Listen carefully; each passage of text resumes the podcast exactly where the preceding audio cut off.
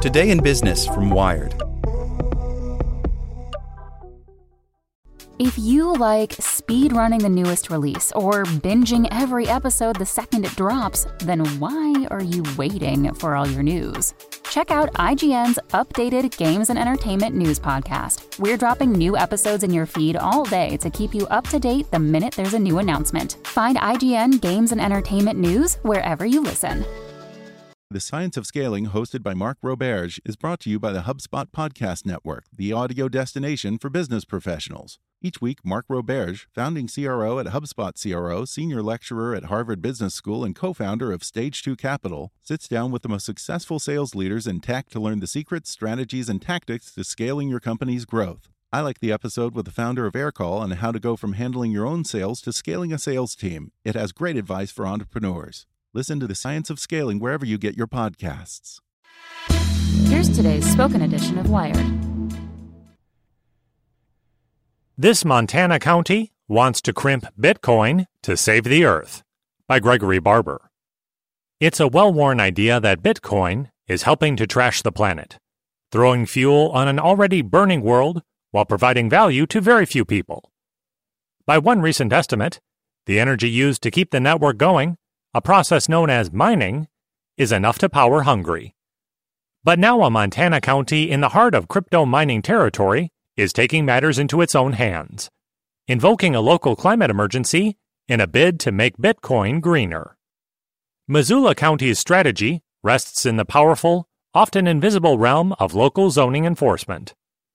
Officials have drafted a resolution, expected to be approved by county commissioners Thursday, that would require new cryptocurrency mining operations to offset their energy use by funding or building new renewable projects. It comes in advance of a resolution that would commit the Missoula area to one hundred percent clean electricity by twenty thirty. We looked at the potential for new Bitcoin mining and saw that we're never going to meet these goals if mining happens in a way that it's been happening, says Josh Slotnick, who sits on the Board of Commissioners. The use is so extreme it dwarfs everything else in our county. Mining currently uses as much energy as one-third of the county's households, or roughly forty thousand people, and directly employs nineteen workers. The people behind Missoula's only Bitcoin mining operation say they don't buy the county's logic. The mine, owned by a Canadian company called Hyperblock and located in a former lumber mill in the small town of Bonner, wouldn't fall under the new rules, which apply only to new operations. But Jason Vaughn, the facilities manager, says it's no secret that the company has been planning to grow. They say that it's not directed at Hyperblock, but it sure feels like that, he says. We're knee-deep in the process of expanding, and now they're trying to change the rules on us. Vaughn says it's possible that Hyperblock has spent enough planning its expansion that it will be exempt from the resolution. If not, Vaughn says, the company would explore its options for challenging the zoning rules. Hyperblock's interest in Bonner reflects the shifting landscape of Bitcoin mining, which rewards machines with cryptocurrency for validating transactions. Once idly performed by home computers, mining became increasingly competitive as Bitcoin's value grew.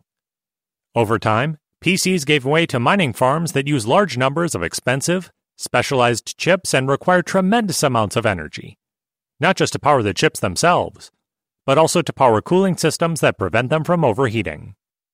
Two years ago, as the price of Bitcoin soared, mining companies flocked to areas with cheap energy, cool weather, and empty spaces to fill with mining rigs. Bearing the promise of high-tech jobs, many chose shrinking industrial towns in places like upstate New York and the Pacific Northwest. Those forces are what brought Hyperblock to Montana in the first place, and why it has survived against uncertain odds. While other mining operations crashed this winter along with cryptocurrency prices, at a certain point, the crypto rewards are not enough to pay the monthly power bill. Vaughn says the Bonner Mill's location and access to cheap hydroelectric power helped it weather the storm.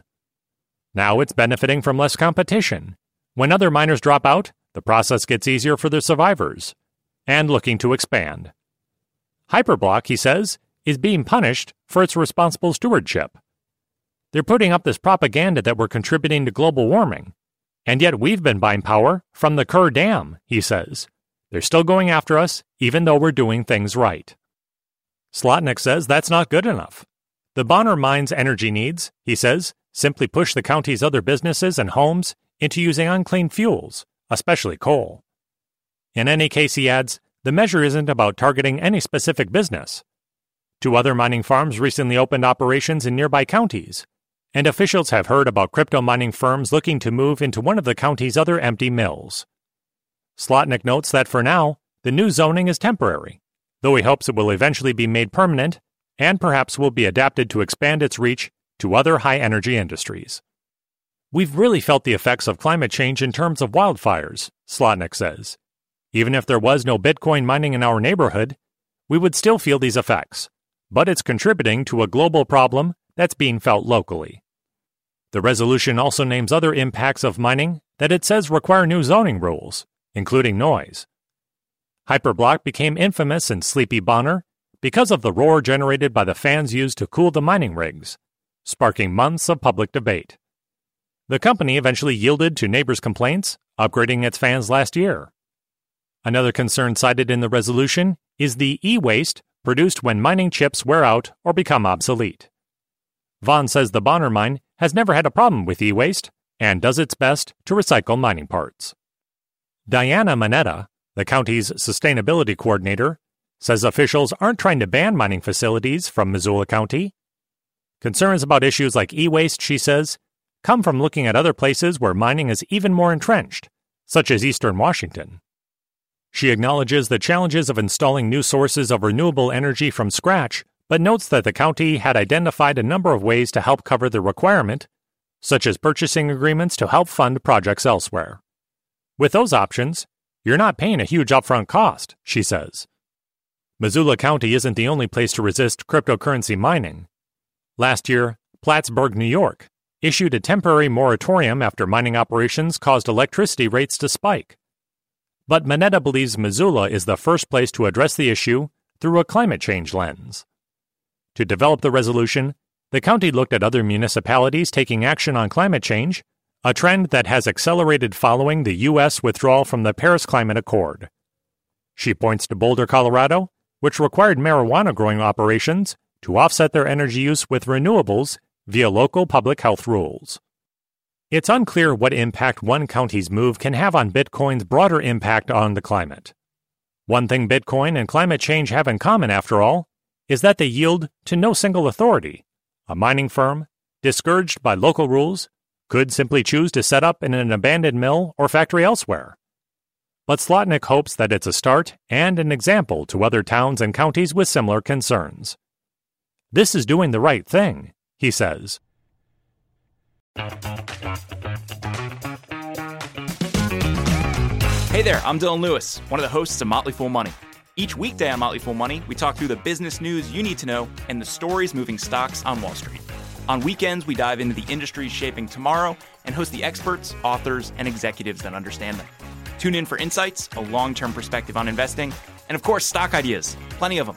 To quote a listener, it pays to listen. Check us out and subscribe wherever you listen to podcasts.